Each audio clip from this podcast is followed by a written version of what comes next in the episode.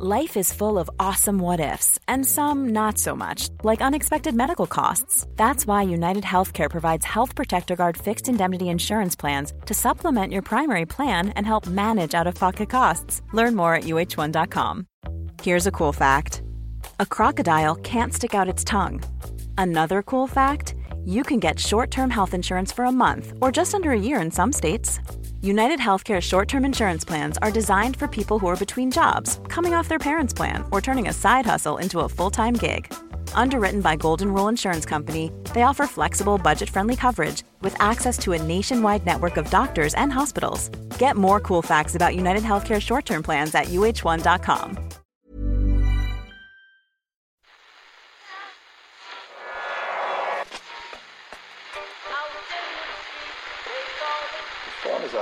second time it's gone off.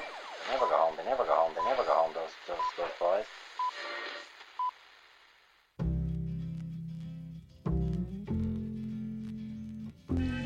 And I said, I want to win the league, but I want to win it better.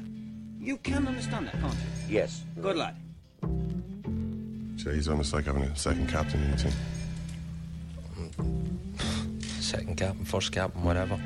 I finally caught up with a bit of Blue Planet 2 this weekend, David Attenborough's hit show on BBC, his latest hit show on the BBC, and I couldn't help but think that the humble crab reminded me of someone. Hello and welcome to Monday Second Captain's Podcast. Hi, Murph. People have been wondering what's happened. People have actually demanded this. Not many people, but some people.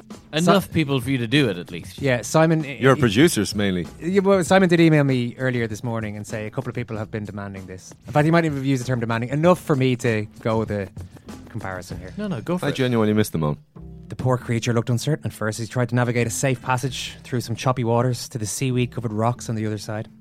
The rocks, of course, representing the last four majors that Tiger Woods needs to tie Jack Nicklaus's records.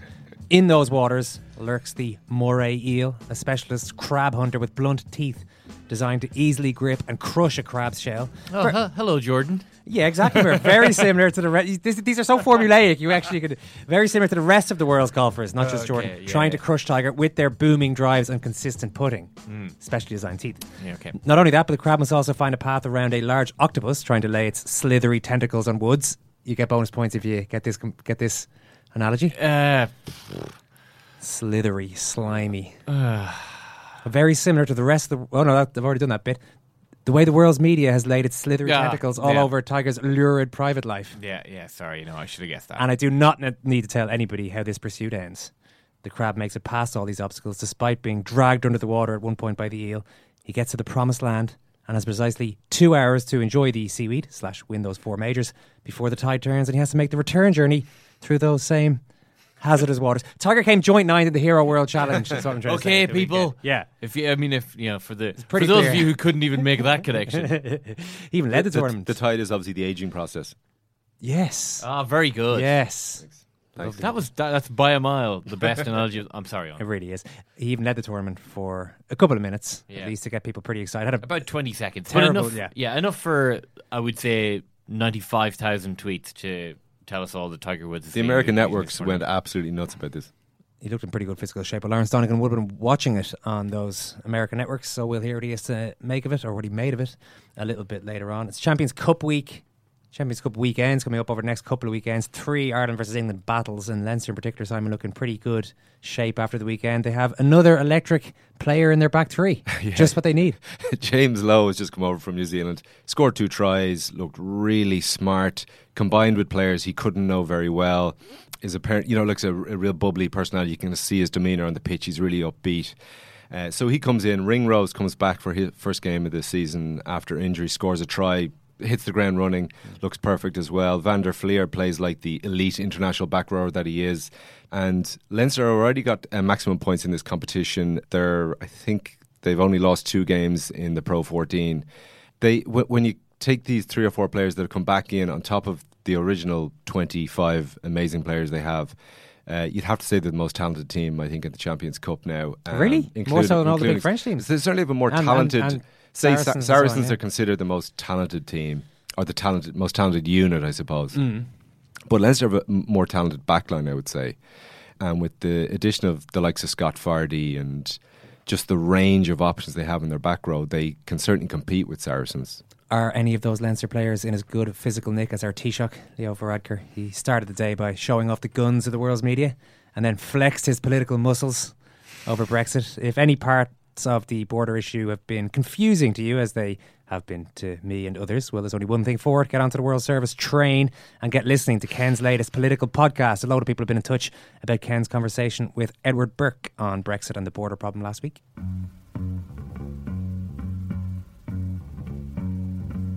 For example, one academic from King's College London asked a, a, question about what was Ireland willing to concede, he basically got laughed out of the room. You know, and, and well, well, Ed, did he get laughed out of the room for asking that question, or did he get laughed out of the room for suggesting that Ireland should rejoin the British Commonwealth?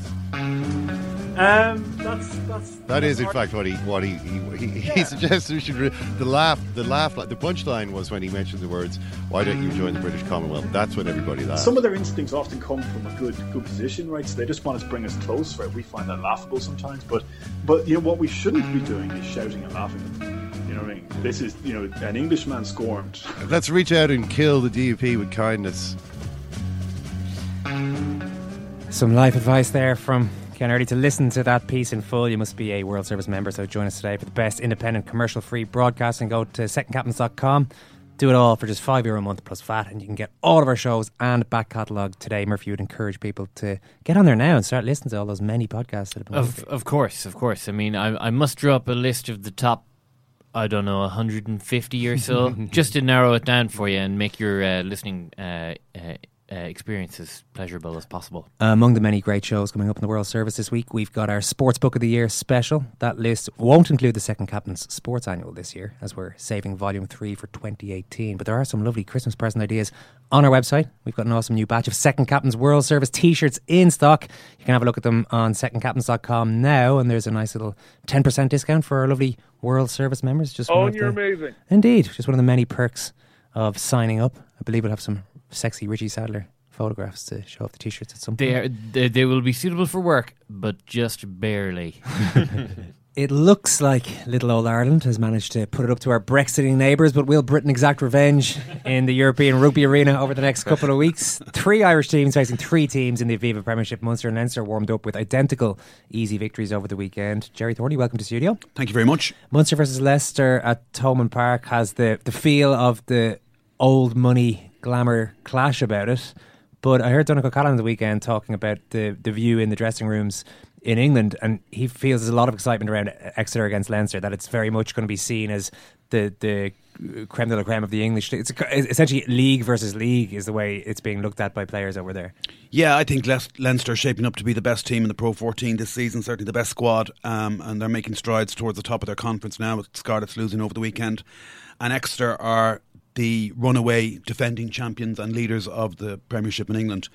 You know, wherever about Saracens going for three European Cups in a row, they've actually lost their last five matches in all competitions. So Le- Leinster are, couldn't be in better nick, but they couldn't be facing stiffer opposition probably than Exeter. And that might even go for the whole of Europe. How have Exeter done that, Gerry? Because there's a lot of money being mm. splashed around. We always hear about the financial might of these clubs in England, but you look through their uh, playing roster, and it's not exactly a, a, galaxy of superstar names. No, Jack Nowell's a fine player. Henry Slade's a fine player. I really think Knowles is a superb player.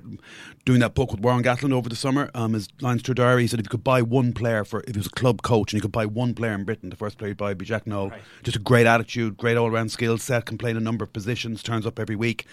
Um, but yeah, you're right. Like somebody like Gareth Steenson, for example, went over there over 10 years ago um, as a championship player and has ended up becoming a Premiership League winning and, and a key man for them. And I think that's a testament to the system, the culture they have. Um, they're brilliant at retaining possession. They can just strangle the life out of a team just by keeping the, you know, they back their maul, they go to the corner, they generally don't come away without scoring. Um, Thomas Waldrom has like something like 45 tries in 80 odd games. Um, so they just play to a very good system. They're very aggressive defence. They can absorb pressure. You saw the way they strangled um, the life out of Glasgow uh, uh, early in the competition. And I think Sandy Park, I can't remember when they last lost there. They're certainly unbeaten there this season. They've won five in a row in the Premiership and their win away to Montpellier. They backed their attacking game plan. They're much more dangerous team actually than Montpellier. Montpellier are fairly route one by comparison, and Leinster were able to soak up a lot of pressure. These guys will test you all over the across the pitch and have a much more varied um, attacking game, which they back. They've a superbly coached team um, and great fans. Great. Sandy Park has become, you know, the real fortress of English rugby. They're unbeaten there at home this season. So yeah, Leinster are going to really have to be on their game. Are they, would you say, the best coach team in Europe now? Prob- yeah, probably With, say, are. Gregor Townsend gone to international rugby. Yeah. Uh, and, you know, you talked about Nowell as a good player and Slade and the the acquisitions he's made, the likes of uh, Steenson and Whitten and these Mm. players who wouldn't have been that fancied abroad or even Waldrom. Um, but then also the way that they play is it seems like really suits the play. He has a plan, so it's not just the way they play, but it's the players they brought in to fit the plan, as opposed to just buying the best players they can, which is exactly what Montpellier do. Just buy superstars and hope it all fits together. Yeah, from loads of different um, nationalities and cultures, and it just doesn't blend at all. And will take a long time for I think for them to get it right. Really, there. Yeah, Exeter are probably the best team, coach team in the Premiership because they um they wouldn't be the wealthiest. They don't spend money they don't have. They're not building up. They- big they debts. make a profit. I think they're one of only two clubs only in the clubs, Premiership, yeah. So they're just a role model, really, for how it should be done in the professional era. And um, they've they've persisted with the same coach for a long time as well. Rob Baxter, he's been there for a long time. And he's brought them up from the championship, and uh, they they don't vary from their game. They back themselves all the way. They're a very very difficult team to break down, and they will persist and hammer away at your try line until they get over it. They're a very hard team to keep out as well. And you're right, they, everybody seems to fit in, knows exactly what they have to do. They rotate the squad and doesn't seem to affect their performance levels at one, one iota. You're at the sorry, Simon. Just you're at the Leinster press conference today, Mm. Gerry, and I'm just wondering about the excitement around James Lowe after his debut at the weekend and how exactly he's going to fit into the Champions Cup team. I was fortunate enough to interview him during the uh, Lions tour, and I was immediately excited because already Isa Nacewa tipped me off that this guy was world class, and he couldn't believe they were getting him. Um, and you know, he ticked every box. He was a real X factor player. He was the one player he he could have chosen to, for Leinster to buy from New Zealand. It was James Lowe. Then I interviewed him, and he's incredibly easygoing, um, engaging, good humoured, talkative. Just the kind of profile you would expect that would easily fit into any setup he went to. And Leinster being so welcoming to its overseas players who, once they come through the door, are no longer overseas players, he's fitted in there very well. By all accounts, he's full of chat off the pitch. He's uh, coming up with ideas for moves, giving them a new dimension. So he's really energised the whole group as well. Coming up with ideas for moves is quite a bonus. And co- counter-attacking. get from a new player, you just want him to slot in normally. No, and counter attack. And you can see his work rate in Treviso. I mean, that was in Benetton, that, that was a mud bath of a pitch, but he was able, he really worked across the pitch. He made superb breaks. He scored two tries, set up another one, had a big hand in another one. I mean, it was quite a quite a, a landmark performance given the circumstances. And uh, he's now one of seven outside backs competing for three places. Yeah, that's why. uh, The, hence, the second part of that first question Mm. I asked you about him. How, where does he? How do they all? They, they can't all fit in. So, who's I'm not getting in well, there? I was just making notes while Girvan Dempsey was talking this morning. You've got Rob Kearney back to his best. You've got uh, James Lowe. You've got uh, Adam Byrne, newly um, test capped. You've got Isa Nacewa, the club captain. You've got Dave Kearney and Fergus McFadden, two more internationals. And I think the best young talent, arguably in Irish rugby at the moment, in Jordan Larmour. I think he's a sensational player. And he glided over that glue pot last uh, Saturday in, in Benetton.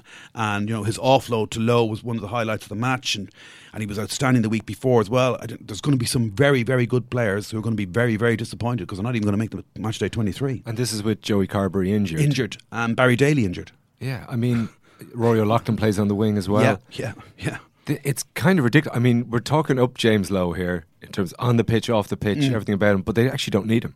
No, in a weird way they don't. But yet, on the basis of what he's achieved in the game so far, on the basis of what he brings to the mix, I think they almost have to start him. I mean, they must have bought him with games like this in mind. He'd certainly be in the match day 23, you'd imagine. I was thinking about this over the weekend because I was watching Ulster, Mm. who have, I think, the same number of back three players as Leinster that could potentially come in. They've got obviously Bowe and Trimble, who are kind of getting their place, sometimes not getting their place. Gilroy suddenly has a great game at the weekend. Uh, they've Stockdale, obviously. They've Louis Ludik. Um, there's a couple others. Charles Piutau's not bad. Charles Piutau. And uh, next month they won't have an out half. Yeah, yeah, it's extraordinary, isn't it? They won't have an out half, and it was a very patchy performance by Ulster at the weekend, and you, but you still saw how dependent they are on Lealiifano. They just don't have any able deputy for him, and it's a shame he's going home in January because he really fitted in very well there. I know he missed the conversion to win the game, but it was his try that levelled the match, and he, he just brings, a, seems to me, he brings a lot of calmness and leadership to that back line, as well as all the link play that he does so well. And they're going to miss him hugely. That's a huge void for them. They do have a lot of outside backs at the moment. Jacob Stockdale is in fantastic form. I think Leinster is the only team he hasn't scored against since the end of last season. You know, he scored in he scored in summer tour. He scored in every league game bar one this season and both European games, and he's scored in two Irish tests as well. Like he's just in flying form. So he walks into the team. So does Piutau, and then you've got you're right, Bowe Gilroy. Um, Trimble, uh, Ludik, all fighting for basically one spot. It's just the distribution of talent. Uh, what my, I suppose my bigger point is surely teams and CEOs and managers look at the bigger picture and go, well, here's the here's our weaknesses, here's where we need to strengthen. And like Leinster don't really need James Lowe and Ulster don't really need Piutau, as brilliant as those two players are. Of course, they're losing Piutau at the end of this season, and he's a big game player for them, particularly in Europe. Yeah, uh, you you could argue that all right. It's, a, it's an odd one. Lowe there as well as Nacewa. Do they really need two outside backs? And you know, might this stunt Jordan Larmour's development in some way? Um, but then again, I think if some provinces are overloaded in certain areas because that's where the talent comes through. These things are cyclical, and players want to play for their home province in Ireland. And in many ways, that's to be applauded because that's one of the innate strengths of Irish rugby that there is such a strong bond and identity with the club, with the club as it is now, in effect, with the fans, with the culture of the, each of their own provinces. And yet, we are getting some player movement. Look at Andrew Conway's career down in Munster and a few other players. Look at Marty Moore now going to Ulster next season. Um, so there's some movement within. I think by and large, the balance is about right, Simon. I, think you're right. It gets overloaded in some areas, and you you're probably right. James Lowe, Leinster don't really need him, but he could end up being a match winner that helps them over the game, over the winning line in Europe. You know what I mean? And that's that's what you pay the big bucks for. Gerry Munster go into these two pivotal games with a new coach still trying to bed himself in. I don't know how much he would have learned from a facile enough win over the weekend, and more and more speculation that Peter O'Mahony may well leave in early in the new year. He's saying today that he's leaving to his agents to sort that side of it out. It's important for me to concentrate on two big games and so on. I'm hoping to have it wrapped up one way or the other, regardless, by the new year. And then it's put to him, but you're a Munster man, true and true, aren't you? He says, obviously I am, but it's a professional sport, short career, and as I said, hopefully it'll be done by the new year, one way or the other. So we've seen this a million times, and the vast majority of the times it works out that the player stays in the country, but it's happened with Zebo, it's happened with Sexton, it's happened with a few big, big name players that they actually have gone, which leaves a little bit of doubt in the mind. How, how would you put a percentage on it now of a, uh, how likely do you think it is that Peter Mahoney leaves Munster in the new year? Wow, that's a tough question. Not really knowing the financial figures at work and what's been offered to him. Um, if the discrepancy is as big as it was between um, Racing and Munster, stroke Ireland for Simon Zebo, um, if there's something similar uh, with regard to Peter O'Mahony, I think he will leave. He's he's what, 28 last September.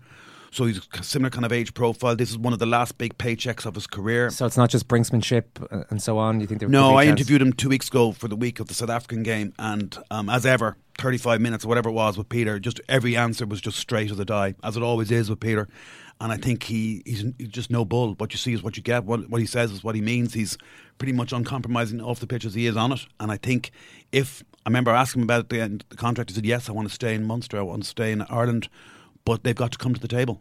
And I think, but I think when he says that, he means it. Do you think he'd be hyper aware of the fact that he's constantly written about as a Munster man through and through, and that the RFU would see that as a bargaining chip for them? Uh, yeah. people would have said that about Sexton as well. He's obviously a Leinster man through and through. It must be kind of annoying to have that written about you the whole Th- time. that, that the implication being, oh, you're never, you're not, you're not really going to have the stones Or to you- go. or and, you're to just go sort of blindly leave. loyal. Yeah, yeah. Yeah, and Naive even. Yeah, and you don't want to be taken for for granted either. And I think there was an element of that with Donnacha Ryan. I'm told that when he was downgraded from an international contract to a provincial contract, his agent was told by somebody high up in the RFU, "Oh, he won't leave Munster." But he did, and um, there are no guarantees, and it's getting a bit worrying now with Donnacha Ryan having left and Simon Zebo going to leave. That if they were to lose Peter O'Mahony and or C- CJ Stander as well, it really would tear some of the guts out of Munster. What they're about. This is their captain after all. This is one of their main men. This is what he, he drives the culture as much as any other player. He's you know any other player in Munster, and I, you would have hoped that the RFU will move heaven and earth to keep him because it would be a very damaging blow for Do you- Munster. do you him. think but I do think there's a real, real risk that he might go. Do you think the RFU do it almost like a mathematical equation at the end of the day? You know, where they try and work things out, injury profiles, all those sorts of things, or do you think they take in personality, charisma, whatever you want to call it, X factor, captaincy? all those factors, and also Munster and the position they're in with a new coach, with Zebo gone, Yeah. uh, with CJ possibly leaving. You know, like that. that I know what you mean. flux, sort of just There are- rooting the province a little bit again. there are ancillary factors at work here. It's Mm. not just a case of Peter O'Mahony. Does he stay or does he go? Do we reward him financially to stay? Because he is the Munster captain. Because the situation Munster in with the change of coach and losing Simon Zebo on top of Donnacha Ryan, they just Munster cannot afford to lose Peter O'Mahony, and you would hope they'd factor that into the equation. All right, I'd be surprised if they didn't. Um, but then I don't know for sure whether they will or not. But it's not just a case of this is a 28 year old player who's slightly injury prone or whatever, and you know the, the stocks of back rowers Ireland are fairly well stocked there. There's a lot of options there. They really need to keep Peter O'Mahony in Munster. That's the key here. They, one of the reasons they did Simon Zebo wasn't picked in the November window um, and didn't go down well with a lot of people is that they have to protect the provinces. Well, this is the classic case in point of somebody that just a must keep. They do have a new back rower to help O'Mahony Mm. and Stander out, whose whose name I was about to try to pronounce, but I, I've been getting it wrong off air with Simon, so I'll let Simon uh, it up. Cloete, according to the TV commentators. Yeah, and, and Chris, that's what uh, Stuart Barnes said. Chris Cloete. Um, he looks a hell of a player, doesn't he? He's brilliant over the ball. He's dynamic. He uh, carries really well. Um, he came with a good name, good reputation, some good form in South Africa last year with the Southern Kings, I think it was, and uh, he looks a really handy acquisition. Not least with Tommy O'Donnell now being injured. So that's that's that's a bit like James Lowe and, in Leinster. It's very well timed to get a player just as you come. This is the meat of the season now. We're going to the back-to-back pivotal games in Europe. Then there's going to be three rounds of Interpros, then another couple of Pro 12 games, Pro 14 games rather, and then back into rounds five and six in Europe. So this is the defining period of the season for all the provinces. And to get a new signing like that gives everybody a lift, let's say, in the whole organisation. Now, of course, they could, O'Mahony to sign on the dotted line, and he was staying as It'd be- a bigger lift again, yeah, yeah. and Stander as well. But it does give them an option there that I think he's going to probably start against Leicester. They are in one of those classic. I, I really love these back-to-back games. I think they tend to work quite well. They're different. Uh, yeah, it doesn't. You don't. It doesn't happen in most sports, and you do get you. Not that you think about it necessarily this way. You certainly say you wouldn't, but if you're playing a home game first, you think right, we win that.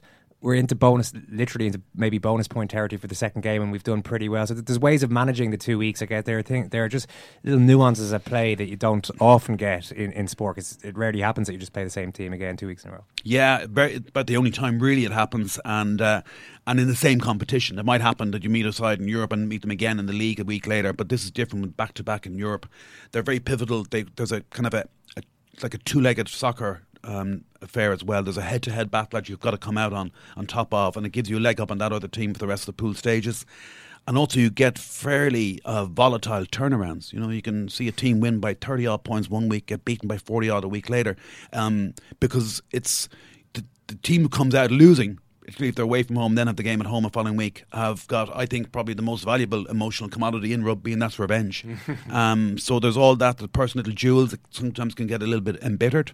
Um, it's a bit samey with Munster and Leinster, Le- uh, Leicester meeting. I think it's the third year in a row in the back to back. That's maybe why it doesn't feel like it has qu- quite the allure Mm. that it possibly should have. But there's there are enough things that play around it that make it make it fascinating. there's still rarely a better ground in the world than Thomond Park tea time on a Saturday, and particularly when an English club come calling. There's just something very special about those Anglo-Irish games in, in Thomond Park. And um, Munster, more so than any of the other Irish provinces, are, are really judged by what they do in Europe. You know, this is so this is going to be very defining games in their season. And Leicester look a lot more vulnerable than the Exeter Chiefs. They lost to Worcester a couple of weeks back. They lost to Wasps at the weekend. Uh, they slipped to sixth. They're not scoring an awful lot of tries. Um, it would be a dogged game, you'd be sure, but I give Munster every chance of winning it. It's some time for van Graan to come in, isn't it? Yeah. With obviously CJ and O'Mahony stuff hovering around in the background. He's only actually been in a week, then straight into the pivotal games of their season. Like this really decides the rest of Munster's season. Uh, What are your early impressions of him? good. Um, he comes with a very high reputation from anybody you speak to in South Africa. Uh, deep thinker about the game, deep talk, very very hard working ethic, um, creative, um, and he, I liked his comment. Um, I've got two ears and one mouth. In other words, he's been listening as much. He's been listening more than he's been talking. He knows he's not going to try and reinvent the wheel. It's somewhere like Munster. He seems to get that pretty well. Letting Felix Jones and Jerry Flannery um, have the first game in charge while he had a watching brief, then coming in, and I think, and he's wise to let to, to lean on Felix Jones and Jerry Flannery. Munster have got a great culture, and he's learning about it as he goes along. And I think that's going to make for as smooth a transition as is possible. It doesn't look ideal from the outside, but I'd say it's a lot more.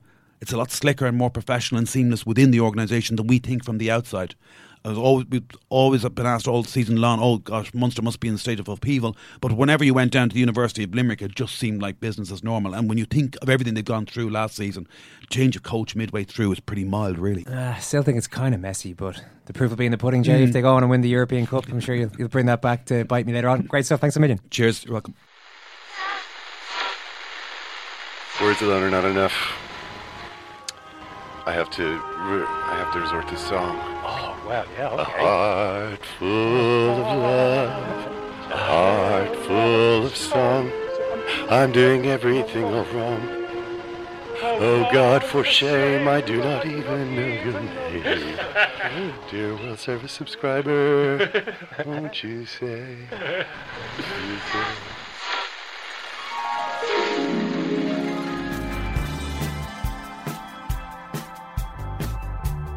Ken Early, Eoin McDevitt, secondcams.com. Go on and subscribe if you're not already uh, a member. Great value for money. Better value for money than the license fee, some people would say, Alan. Not me now, obviously, but. Uh, not me, either, I don't want to put them down, but they seem to want to prove that you don't need to know anything about football to write about it what you think doesn't really matter. The press come and go, as we know. You mentioned Ken Early. Well, yeah. you know, I wouldn't, I, I, wouldn't necessarily agree with anything Ken Early says about football. Second cap, first cap, and whatever. Bang up to date now with uh, my sad captains, not to be confused with second captains, the equally brilliant second captains. It's my sad captains. Got an email in here. Subject: The dark truth about Paul O'Brien. Greetings. Who the hell's Paul O'Brien on? Paul O'Brien, Murph is a gentleman who World Service listeners will be familiar with from last week. He had complained well, all I'm the way World from, Service listener, and I've forgotten who Paul O'Brien is. All the way from a World Service, all the way from uh, Washington D.C. He complained about the lack of Manchester City ah, coverage. Ah, yes, on the World him. Service, and we then delivered plenty on that day. Although maybe not. Greetings, Eoin Murph and Ken. This is from a series. This is from a number of people. This is a joint email. I love it. It shows that a lot of people have too much time in their hands but get on so well that they'll craft an email mm. together. So it's good. It was with disbelief and no small amount of jealousy that we listened to your kid glove treatment of Paul O'Brien belly aching about a lack of Man City coverage and felt it was incumbent upon you to expose some dark truths about the origins of Paul's Man City fandom and his generally capricious nature. Paul is a Man City fan by accident, having requested a blue Chelsea t shirt from his mammy many moons ago, only for her to return with a Man City shirt, which would become a yoke around his neck for many years until the arrival of the petrodollars in Manchester. In addition, despite his near starring role in your show last week, the ingrate that he is was still not satisfied with the amount of Man City coverage you provided, complaining they still didn't talk about Man City photographic evidence attached. Such is his hubris that he'll only be satisfied when an entire show is dedicated to his accidentally adopted team, with a response like that, perhaps we should be considering him for scumbag of the week. Years in solidarity and pursuit of the truth. Niall, Manu, Jerry, Liverpool, Andy, Spurs, all of whom are loyal World Service subscribers. Well, thank you very much, gentlemen, for bringing us the truth about Paul O'Brien. I've gone back and checked the tape, Murph. 26 minutes, 41 seconds into last Thursday's Second Captain's Football podcast. Yeah. Ken began talking about Manchester City. Yeah. A full five minutes later, five minutes of a 52 minutes podcast, we finished talking about Manchester City. Okay, four and a half of those minutes were given out about Pep Guardiola roaring at Nathan Redmond.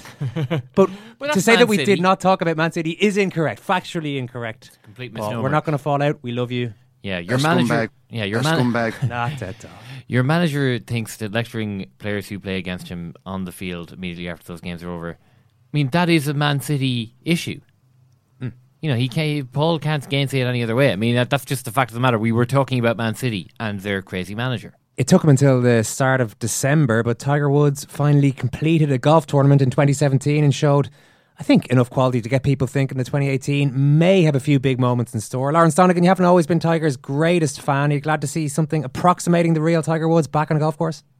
Uh, yeah, I think I think the key word there is the real Tiger Woods. I mean, it was actually, uh, you know, it was something to kind of get excited about looking at it. I mean, there's been a few comebacks before.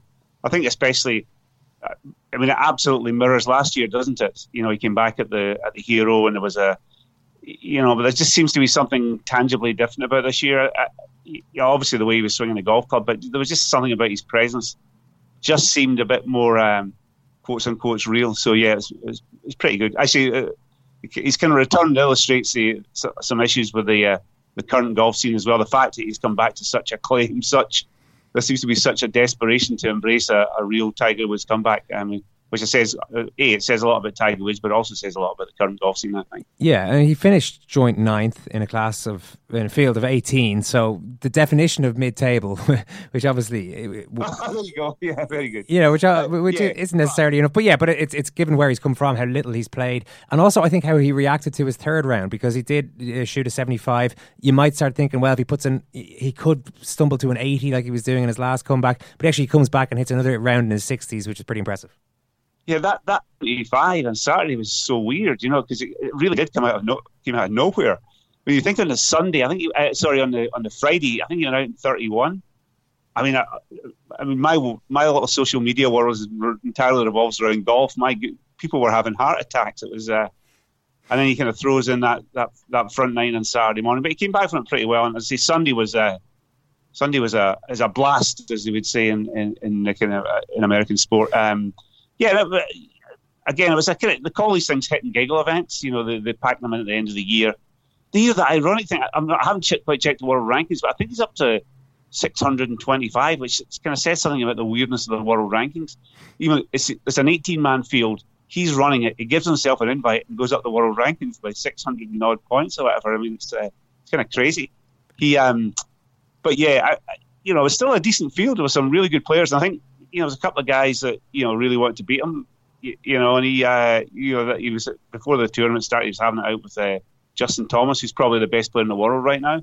And yeah, I'm, I'm looking here. He beat, actually beat Justin Thomas by beat Justin Thomas by a shot. So it's kind of not to be. I mean, I know it's, it's a hit and giggle, but you know, it's still professional golfers. You know, they're playing for a million dollars first prize. I mean, it's a fair bit of money kicking around. Uh, so it's a, a pretty good performance and not so much. Well, obviously the where he finished is important, but the way he actually played, mm. especially off the tee, uh, on it was. Uh, I haven't seen Tiger swing the golf club like that since. Oh, you got to say 2007 or something. I, mean, really? I know he won the U.S. Open in 2008, but he was swinging it like an old man then at that point. So the best, uh, the, that's the best he's swung it in, in, ten years, you think? Uh, you know, in terms of uh, well, I mean, you could go through the technical side of things. There's people arguing that technically it's the best he's swung it since since the Haney years, 2007, 2006. Mm. Um, so, but that's an argument. I mean, in fact, it's a huge argument going on on Twitter right now amongst all the kind of swing gurus. but in terms of you know swinging without apparent physical, without any physical problems, that's certainly the best I've seen him going at it, as you say. You know, really going at it since you know 2005, 2006, 2007.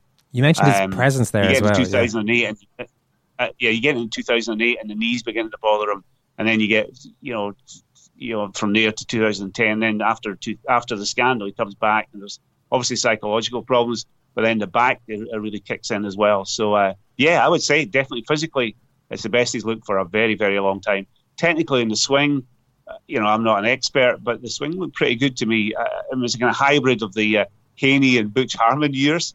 Um, so that, that's a pretty good uh, template to go with. You mentioned his presence in your first answer there. What, what did you what did you mean by that?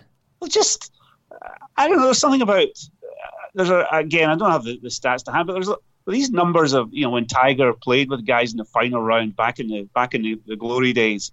You know their stroke average would go up about two, you know two shots or something. You know it's just just something about him. I, I, I don't know. Is it? It's that in, imperceptible thing. You know when a when a superstar walks into a room, you know a sporting superstar walks into a room, or you know, he's, he's you know, there's just something. I don't know what it is. It's some kind of cosmic thing. I don't. Uh, maybe. Uh, yeah, he, he, just seemed to be uh, quite comfortable within himself, which is pretty weird when you think about it. I mean, I was watching him on TV in the in the commentary booth yesterday on American TV, and you to remember it's only three or four months since those videos of you know the the DUI, and it was pretty pathetic. And you think, oh my God, this guy is this guy ever going to come back from that? But you know, it, it, he's either a fantastic actor or he, he really seems to have uh, kind of got himself in, in, some kind of order psychologically. Um, and physically, you know, he's always been a pretty physically, you know, beaming kind of guy. He seems to have that glow about him. Uh, and the guys, you, know, these kids, well, kids, they're not kids. Jordan Spieth's 24, Justin Thomas is 25. You know, these kids, uh, you know, you know, he just has that X factor that say somebody like Phil Mickelson doesn't.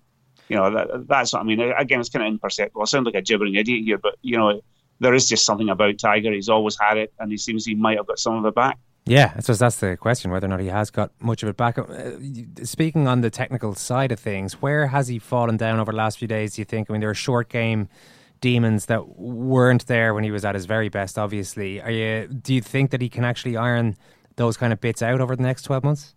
Uh, yeah, that would be the one, you know, asterisk I would think. Um, I mean, driving was just sensational. I we started. I think he bombed. I think he hit it 25 yards past Justin Thomas off the first tee on Thursday morning, which really said something.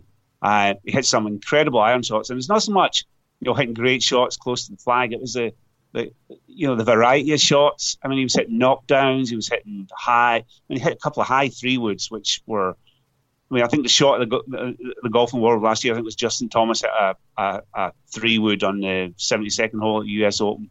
You know, a towering 290 yards three wood that landed like a, a pitching wedge. Tiger hit a couple of those over the course of four days. Um, he, put, he putted pretty well. You know, there was a couple of really weird ones, you know, and in speed control. But you know, I'm sure that's that's a kind of rustiness. The one thing is is this kind of chipping. Uh, there's still signs that his chipping is is still a bit sketchy. When he went away, when you know 2014, you know his last appearances when he, we saw him, he really did have a serious case of the chipping yips, and nobody comes back from the chipping yips. Nobody does. Nobody ever has. Uh, so that's um, that was a, a bit strange. He had a couple of those certainly on Thursday, a couple of real, absolute 100% duffs, which would uh, give, give give you some pause for thought. But there wasn't much of that around, and you would hope that you know it might just you could put it put it down to rust. Uh, we'll see about that. The other thing is, uh, you, you, know, it is possible to kind of play around it. I mean, if your chipping isn't absolutely top top notch, which it, which it needs to be for these guys, you can sometimes play around it a little bit. I mean, you look at a guy like Martin Kaymer, essentially. You know, he essentially won the 2015 US Open with the chipping hits. I mean, the guy's had a problem with chipping for a very long time. But but what you can do you know, you can do what what Kaymer did, or what Kaymer, even what Kaymer still does. But you, you can play around it. Uh, by that I mean, you know, there'll be instances where you're maybe just off the green, and in a nor- normal circumstances, if you were completely confident, if you were Jordan Spieth, you would have no hesitation. You'd pull it a wedge and just chip it. But sometimes you can, especially depending on the grasses. I mean, not too technical. Some grasses you can't putt through, but a lot of grasses you can putt through. So instead of chipping, you can actually just you, you can you can putt it. Uh, so that gets around that slight issue. It, it mitigates the problem. Um, so if you get that, if you play around it a little bit, and and, and you kind of hope, well, from Tiger's perspective, you, you kind of hope that it's a it's rustiness and not an actual technical issue. That remains to be seen, of course. I, I mean, it's not a it's not a death knell for a for a real proper major winning comeback. Lawrence, listen, great to catch up. Thanks a million. All the best, on. Take care, mate. 1850 715 815.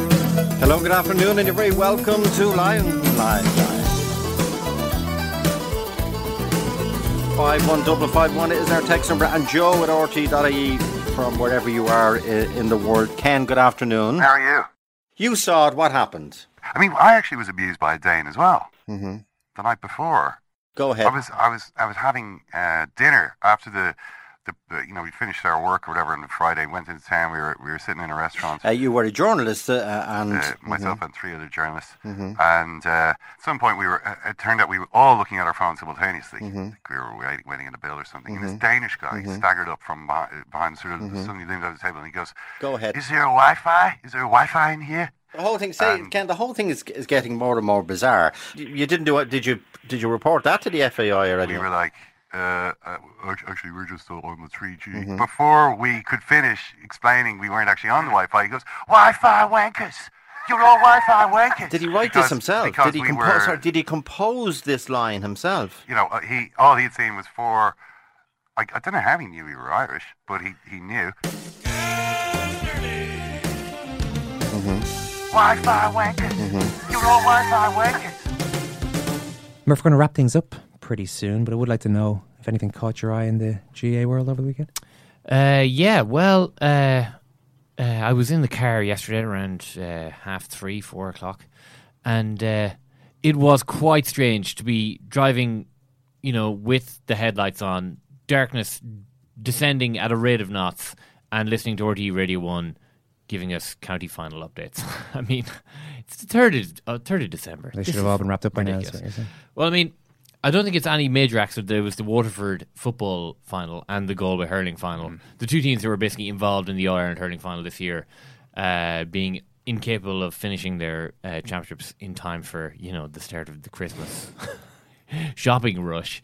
Uh, but I mean, yeah, I mean, it's just it is crazy. I mean, there's so many, uh, you know, uh, very very much, uh, very well researched, massive amounts of work put into how do we, you know, make sure that uh, club players get to play their club championships in a, you know, at a decent time of year. It turns out just moving the All Ireland finals three weeks i- uh, uh, closer to the high summer is going to work, and it's going to work if you move it another two weeks as well. And it's just e- the easiest way in the world to ring fence this time to ensure that you're not playing county finals in December.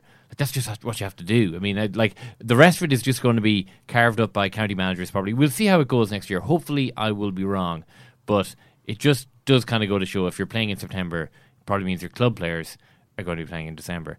But uh, Liam Mellows won their uh, first Galway title in 47 years or something, which means that um, the Galway County Champions, champions, the Limerick County Champions, the Waterford County Champion, ch- County Champions, and the Cork representatives in the Munster Hurling Championship, even though they didn't win the county final, Blackrock, all of them were cl- uh, club teams from the city, uh, which is actually a really encouraging thing uh, because in uh, you know uh, various cities the game is obviously going to be stronger than it is in others, but particularly for say Limerick and Galway to have thriving hurling clubs winning county titles is actually just it's just brilliant because that's the way the GAA is going. There are obviously going to be way more people uh, living in cities than there are living in the countryside, and the idea of strong clubs in those cities where previously maybe hurling wasn't that uh, huge a sport, that can only be a positive thing. Yeah, well done to Cora Staunton also for Yeah. picking up her All Ireland title. We spoke to Cora about her training for that game while also spending a couple of nights a week kicking an Aussie rules ball to get in the right uh, in the right zone for her Aussie rules career, which yeah, now begins, I guess. She flies out tomorrow. Her uh, new teammates recorded a, a video for her on uh, on Twitter and sent it to her uh, last night to congratulate her on uh, Carnacon's uh, All Ireland final win. Congratulations to you, Murph, on the completion of another podcast. And to you, Eoin. And to you, Simon. Thanks And very much. Thank you. Thanks for listening.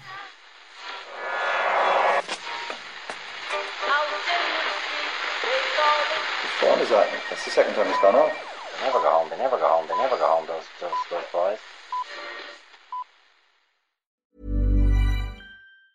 Mom deserves the best, and there's no better place to shop for Mother's Day than Whole Foods Market. They're your destination for unbeatable savings, from premium gifts to show-stopping flowers and irresistible desserts. Start by saving 33% with Prime on all body care and candles. Then get a 15-stem bunch of tulips for just $9.99 each with Prime. Round out Mom's menu with festive rosé, irresistible berry chantilly cake, and more special treats. Come celebrate Mother's Day at Whole Foods Market.